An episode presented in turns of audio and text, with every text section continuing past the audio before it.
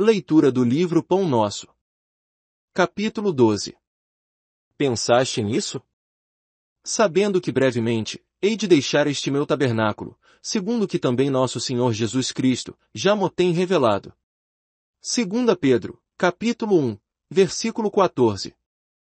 Se muitas vezes grandes vozes do cristianismo se referiram a supostos crimes da carne, é necessário mencionar as fraquezas do eu, as inferioridades do próprio espírito, sem concentrar falsas acusações ao corpo, como se este representasse o papel de verdugo implacável, separado da alma, que lhe seria, então, prisioneira e vítima. Reparamos que Pedro denominava o organismo, como sendo seu tabernáculo.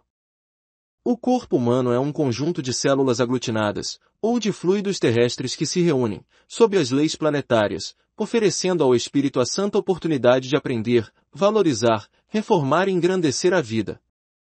Frequentemente o homem, qual operário ocioso ou perverso, imputa ao instrumento útil as mais qualidades de que se acha cometido. O corpo é concessão da misericórdia divina, para que a alma se prepare ante o glorioso por vir. Longe da indébita acusação à carne, reflitamos nos milênios despendidos na formação desse tabernáculo sagrado no campo evolutivo. Já pensaste que és um espírito imortal, dispondo, na terra, por algum tempo, de valiosas potências concedidas por Deus às tuas exigências de trabalho? Tais potências formam-te o corpo.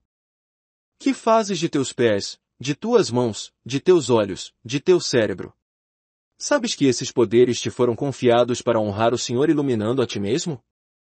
Medita nestas interrogações e santifica teu corpo, nele encontrando o templo divino,